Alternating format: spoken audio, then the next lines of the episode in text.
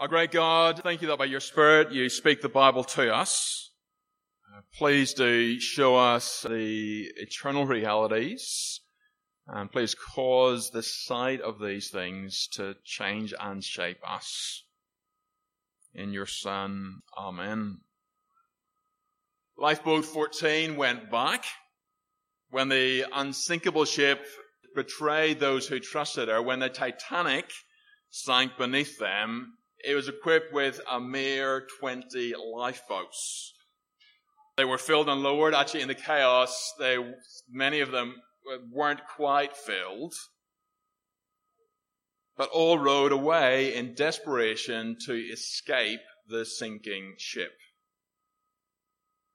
Hundreds were left behind with no escape. At a distance, nineteen boats watched the Titanic, her crew and her passengers sank. They didn't dare return to help the people left in the water. They didn't want to risk being capsized as the desperate drowning tried to board them. They watched them sink. Lifeboat fourteen went back. They heard the cries in the darkness and they went back. And they saved a precious few. With hindsight, the, the others regretted they hadn't done the same. The crew in Lifeboat fourteen risked all to save some. If they had regrets, it would be that they didn't save more. But they also lived with the joy of knowing those they'd saved were brought safely home. Revelation chapter seven is a glorious picture of God bringing his people safely home. Every, everyone knows uh, this world is not as it should be. Uh, Jesus' people know that it is not how it will be. Uh, Revelation chapter seven gives us a glimpse. It's like a stadium where the eyes and affections of millions of men, women, and children are focused on the stage. Their delight is God on his throne and the Lamb who lives though he was slain. They know why they're there with the one on the throne and the Lamb. They know the love and care of the God who saved them. We just read it. To see what's going on, though, in chapter seven, we really need to rewind and to go back to the beginning of chapter, chapter four and watch what happens from there. Uh, these chapters show us eternal realities. They show us God in heaven, history under his hand, judgment and salvation at the end. I want to keep asking, how does seeing those eternal realities shape us? I'm going to move fairly quickly uh, back from chapter four to chapter seven. I won't tell you every verse I'm referring to, but I will mention some of them just to help you uh, keep finding your way through with me. Chapter four begins, John shows us God on his throne. Around him there are four outrageously impressive creatures. But all they seem to constantly do is call out in awe and amazement. They call out in awe and amazement at the greatness and the holiness and eternity of God on his throne. Around them, still further out, there are, looking inwards, there are twenty-four elders. They wear gold crowns as marks of their greatness. But in God's presence, they take the crowns off. They fall on their knees. They worship the truly an absolutely great one. It's like they're thinking over and over, how in heaven can we have marks of greatness on our heads in the presence of the absolutely great one? So you have these outrageously impressive living creatures continually saying, holy, holy, holy is the Lord God Almighty who was and is and is to come. The twenty-four elders, they have the continual and constant and fresh realization of God's glory.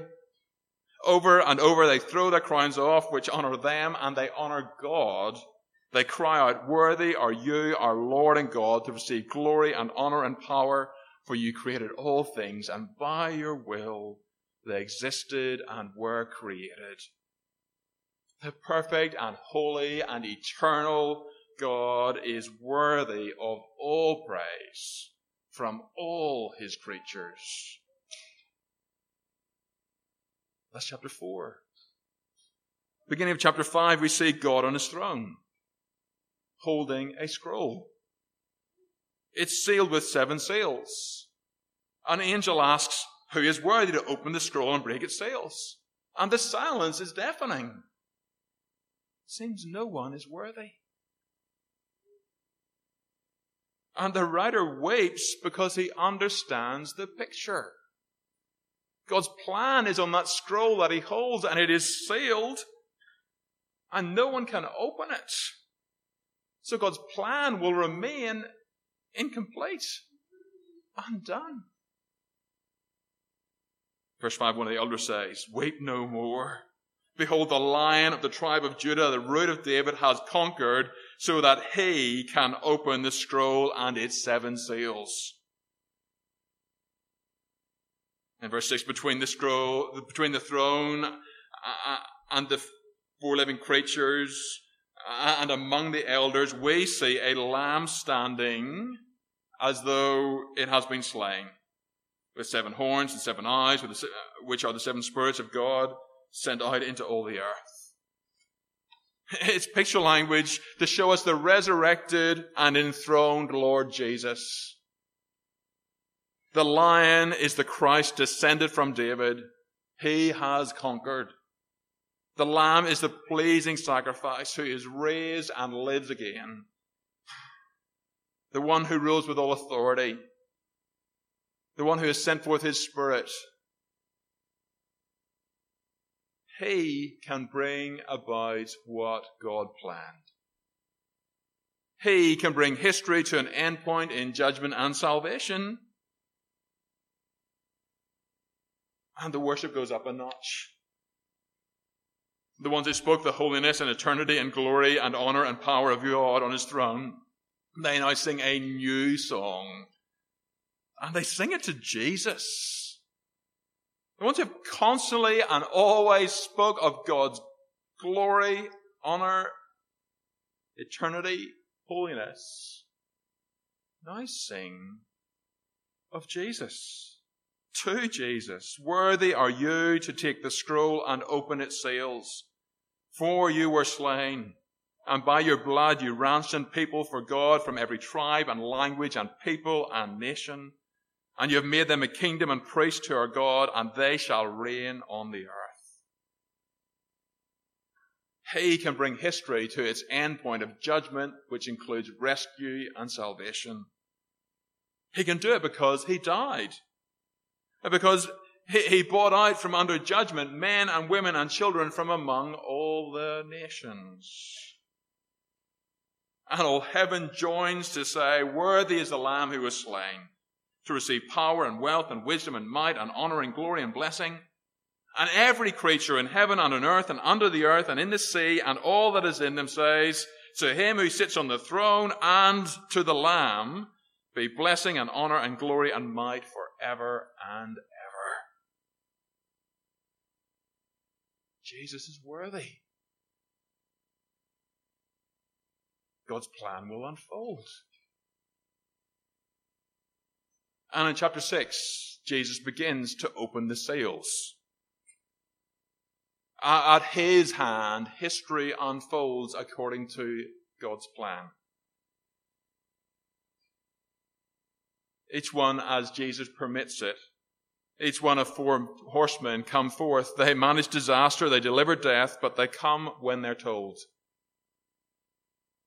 They do as much as is given to them and no more. They act under the authority of the Lamb who opens the seals.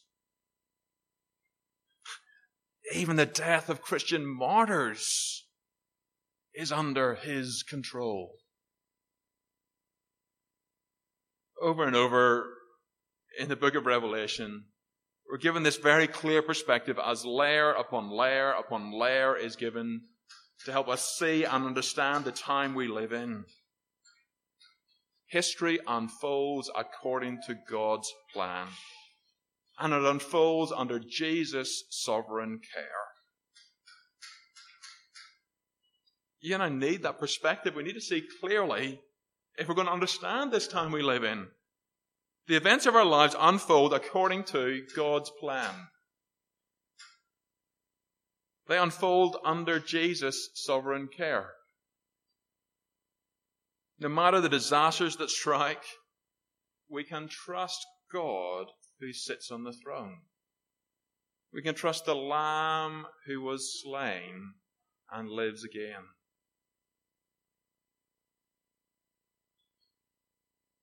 Chapter six, verse twelve to fourteen, when Jesus opens the sixth seal, we see the end. John uses end of the world language drawn from a whole bunch of Old Testament books to show us that it is the end. That's what all those pictures are about, verses twelve to fourteen. fifteen to seventeen, it's God coming to judge all who reject him.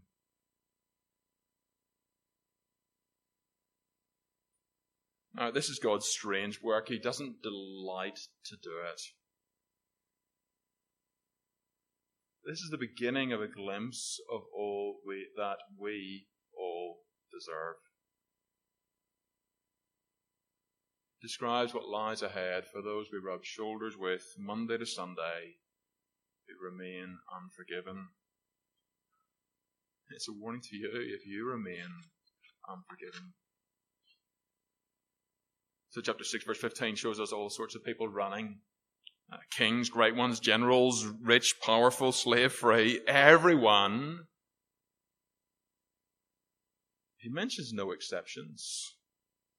They all run, and they all run from God as he comes to judge. They try to find somewhere to hide. They try to find anywhere to hide. In caves, under overhanging rocks, but they can't. They can't hide from God. There is no escape. And in desperation, they, verse sixteen, they cry out to the mountains and to the rocks, fall on us and hide us from the face of him who is seated on the throne and from the wrath of the Lamb, for the great day of their wrath has come, and who can stand? Do you see what's happening? Rocks and mountains falling on them isn't the judgment. It's what they would prefer to, what they want more, what they'd rather happen than face God as judge. It's the last-ditch attempt to escape it. It's tragic. But it's fair. The God who comes to judge is the living, true, and holy God who acts with justice.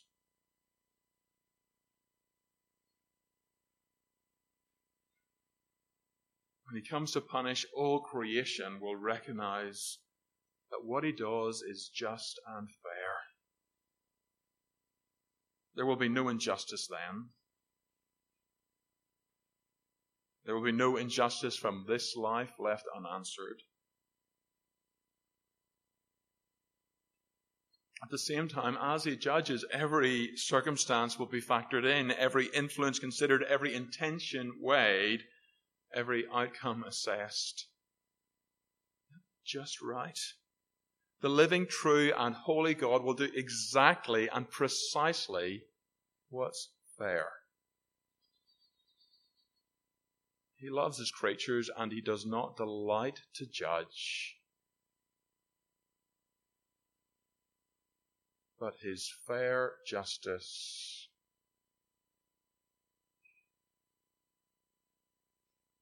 Will be severe. It's tragic that he will judge, and doubly tragic to hear those who are about to be judged crying out, hide us from the wrath of the Lamb. Hide us from the anger of the one who was slain as sacrifice. Hide us from the one who was judged in order to free people from judgments.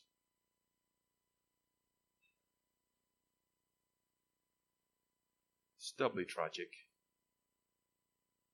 These ones are not free. They flee from Jesus at the end because they did not trust him in their lives. The one who was punished to bring forgiveness comes to punish the unforgiven. He will come to punish the unforgiven. At the end of the chapter, we hear the helpless question, who can stand? And apart from Jesus, no one could stand. Not one. The end of history would be judgment without rescue.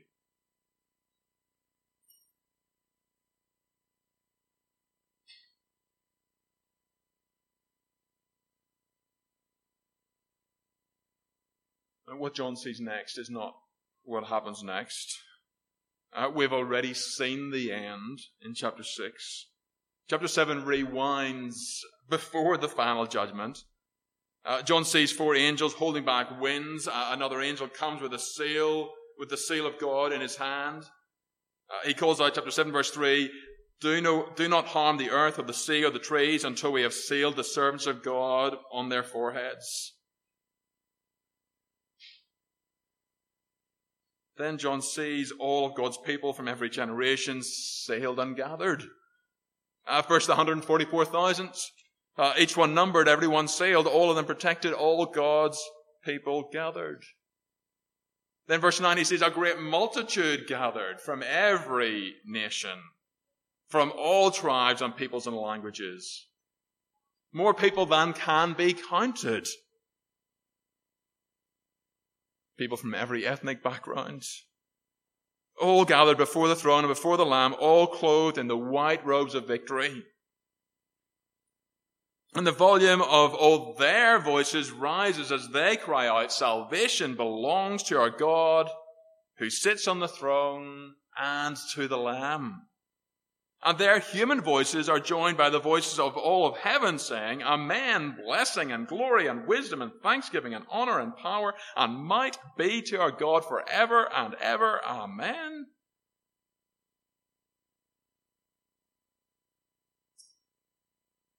They are there because God saves. They are there because God saves through his Son. Every one of them is there because Jesus died. So here they are in victory clothes.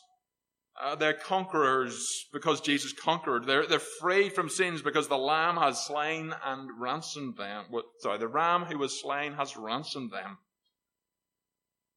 Verse fourteen, their filthy clothes have been plunged into a basin of Jesus' blood, and the filthy clothes have come out whiter than white.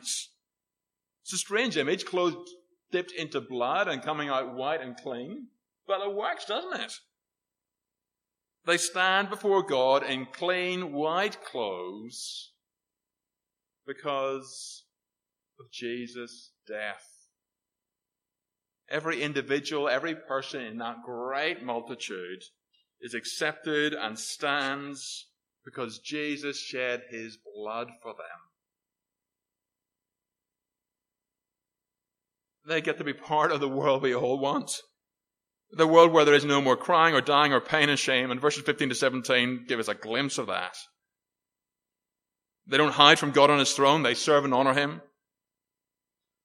They benefit from, from the blessing of his shelter and care.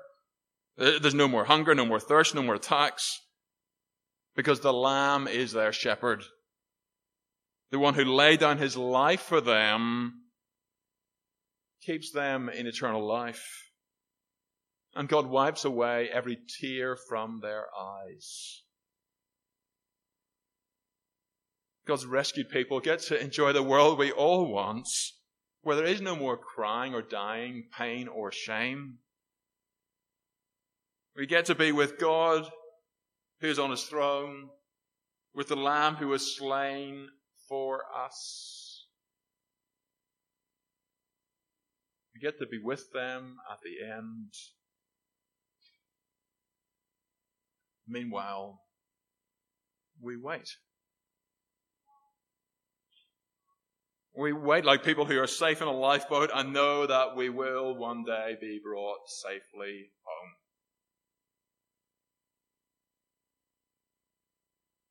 Everyone knows the world we live in is not as it should be.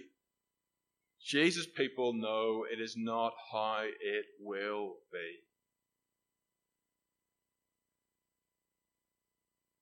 And the key to living with joy and groaning about the things which are truly worthy of being groaned about, well, it's living with our eyes on the end. We need to see what God shows us. We need to see the eternal realities. If there's a to-do list from this passage, then the first thing is see the eternal realities. You know, God pulls back the curtain on heaven and history and the end so we can see it. He wants you to see what's truly true, what's really real, so that it can shape how you see him and his son. How you see those who trust in Jesus, how you see those who don't yet trust in Jesus. He wants you to see what he's shown you and let, to let it shape your thanks and praise, your prayers, your words, your actions. That's what faith is, isn't it? Faith is hearing God speak and acting as if it's true, because you're convinced it is. It's tuning your head and your heart and your life to his truth. We're seeing God in heaven and, and history under his hand and, and judgment and salvation at the end. How, do the, how does seeing those realities shape us? Let's spend a few more, more minutes um, about what head and heart and life tuned to truth looks like. For one thing, it includes being aware of your absolute dependence on him. He made you. You live in this bit of history which unfolds according to his plan. You and I ought to do what the four and the twenty-four do constantly. We ought to honor God and thank him. The mere, for, thank him for the mere fact of our existence. Honor and thank him for every good thing that we experience in life. Seeing eternal reality shows us our absolute dependence on God and his absolute control. History unfolds according to his plan. Jesus rules it. Disaster and death, persecution, even martyrdom aren't things that just happen. They happen under the, the, the control and care of the Lamb who loves us and has freed us from our sins by his blood. See, when you see that, you can mourn and grieve and groan at what isn't as it should be and isn't yet as it will be. Mourn and grieve and groan and trust. Trust his care. I know it's the Spirit who groans with us. Seeing eternal reality adds thanks to our pleasures and hope to our groaning.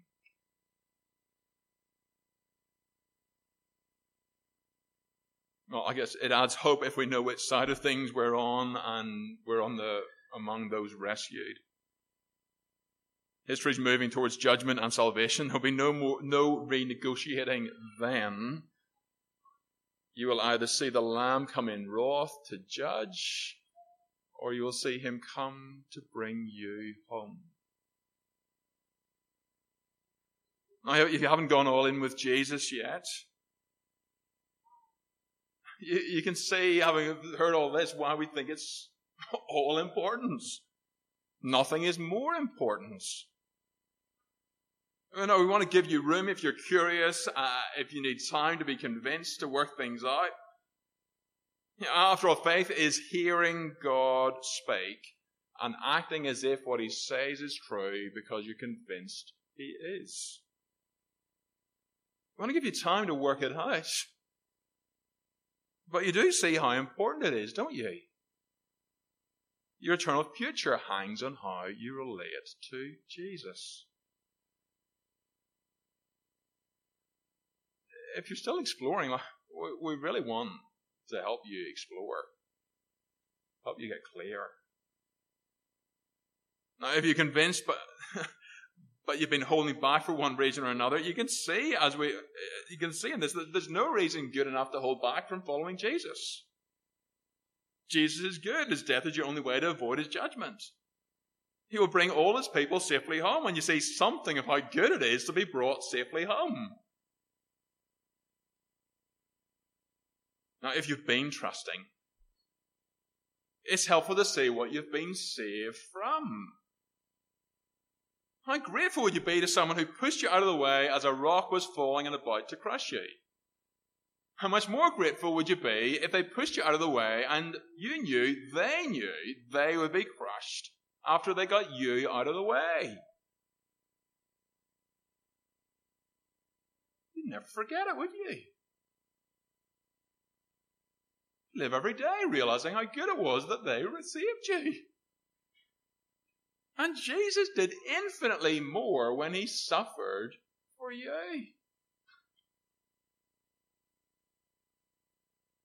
He experienced your judgments so you can be forgiven.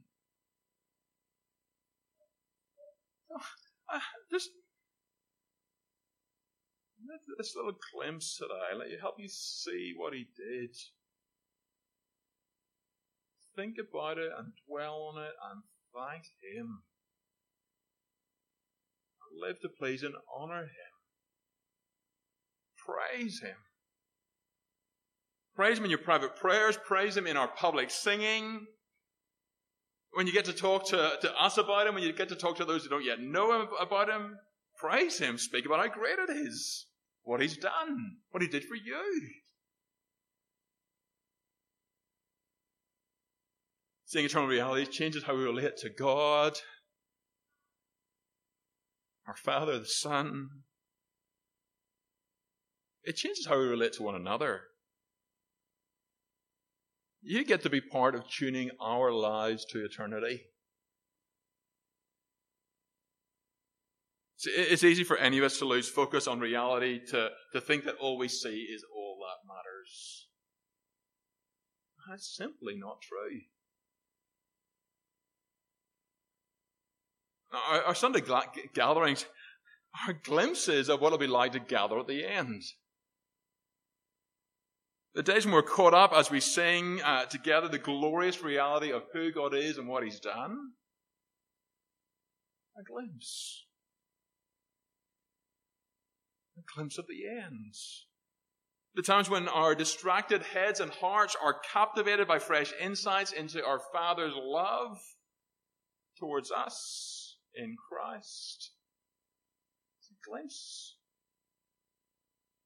The delight of loving and forgiving brothers and sisters who have wronged us because we've learned love and forgiveness from the Lord Jesus. Our gatherings, they're glimpses of the end. They're glimpses, but they're also guards. At the end, all God's rescued people will gather.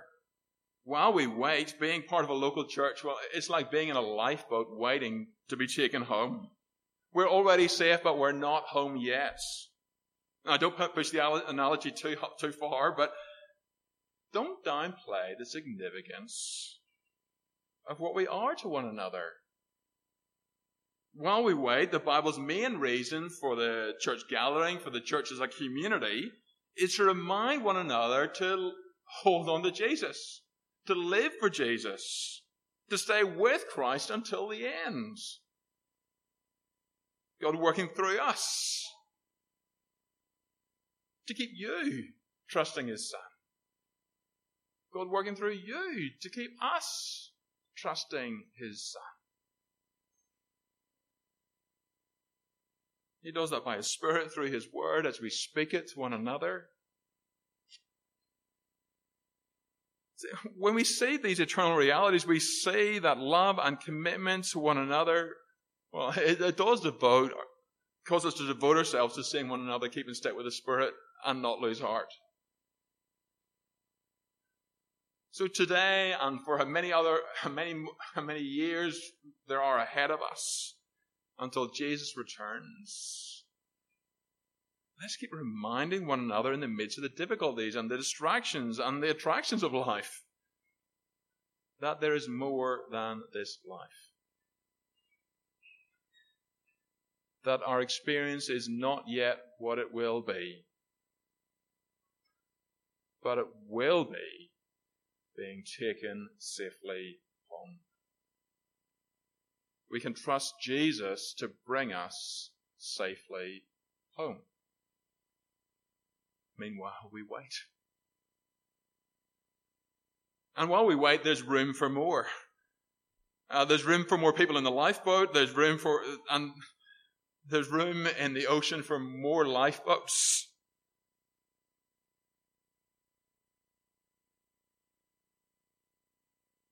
Room in Sojourn for more people.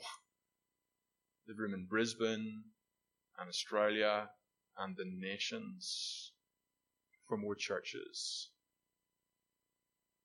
The picture at the beginning of chapter seven is a picture of our time. Judgment paused so God, so God's people can be marked out and sealed. He kept holding back the judgment while God's gospel is being shared and people are coming to trust in Jesus. God adding to the number of the people who are saved, who will rejoice in the glorious day.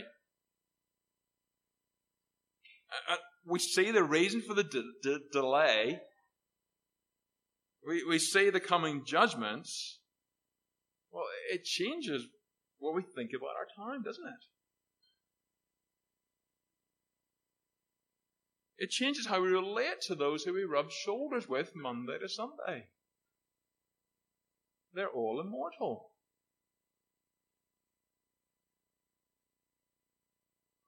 It gives us a deeper passion for evangelism. Not evangelism as an impersonal task that someone somewhere ages ago said you really should do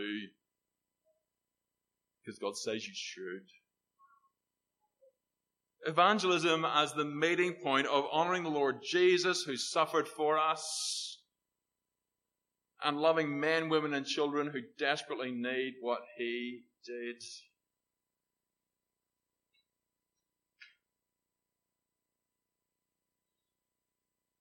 That's the love that's going on when we speak by Jesus, isn't it? It's loving Him by proclaiming Him.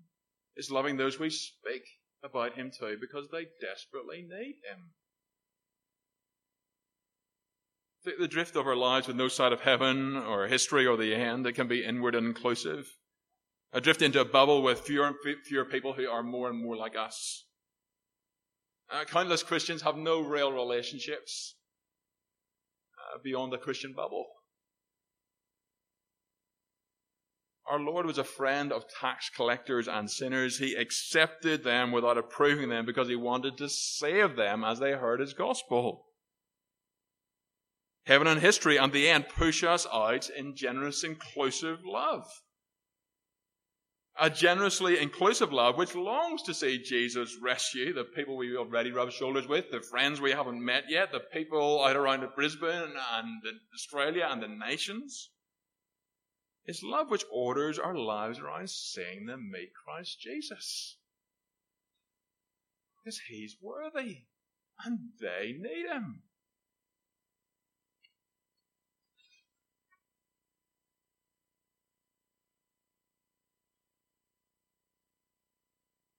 Revelation shows us history, shows us God in heaven, and history under His hand, and judgment and salvation at the end. How does seeing those eternal realities shape us?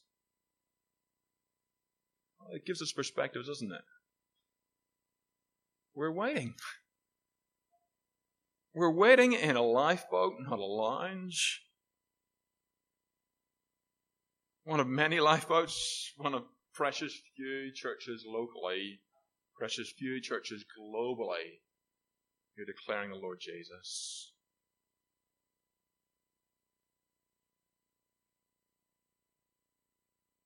Now, of course, we, we want to be like Lifeboat fourteen. We're going to be going back. Heaps of churches are going back. Heaps of believers are going back.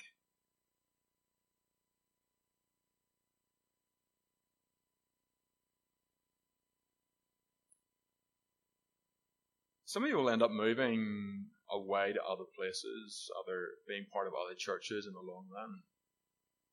While you're here, I want you to have these instincts built to live out of the eternal realities in the way, way you relate to God in heaven and the Lamb who was slain, in your concern and commitment to brothers and sisters and seeing them stay safe to the end of their days, by continually saying, keep trusting in Jesus. In concern and commitment to those who don't yet believe, in declaring Jesus to them that they might turn in trust. So obviously while you're here, I'm going to keep urging you to be clear about how vitally important it is to be part of this local church. To be part of the crew of this church. Part of the crew which keeps going together. Part of a crew who can depend on one another to work, to work together in meeting and knowing and speaking the gospel of the Lord Jesus to each other that we might persevere. In meeting and knowing and speaking the gospel of the Lord Jesus to men, women and children out around Brisbane who don't yet know him as their Saviour, who if they remain unforgiven will meet will meet Jesus, who suffered to bring forgiveness as their judge.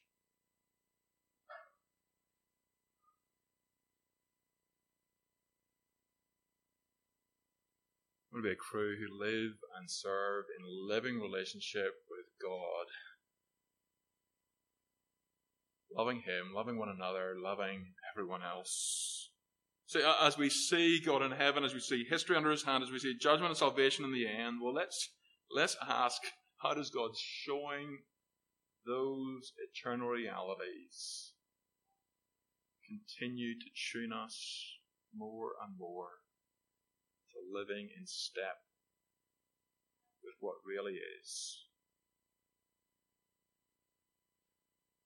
Let's ask God to tune our heads and hearts and lives to eternity. Let's pray. Father, please do grip us by what's really real and truly true. Thank you that you show it to us, that you show it to us throughout your scriptures, that you show it to us here in this passage we've looked at this morning. Please do convince us of the truth of what you speak. Please cause us to trust you, to live as if what you've said is true because we're convinced it is. Please help us to love and serve one another well as we think through how these eternal realities can shape us in the short term and in the long term.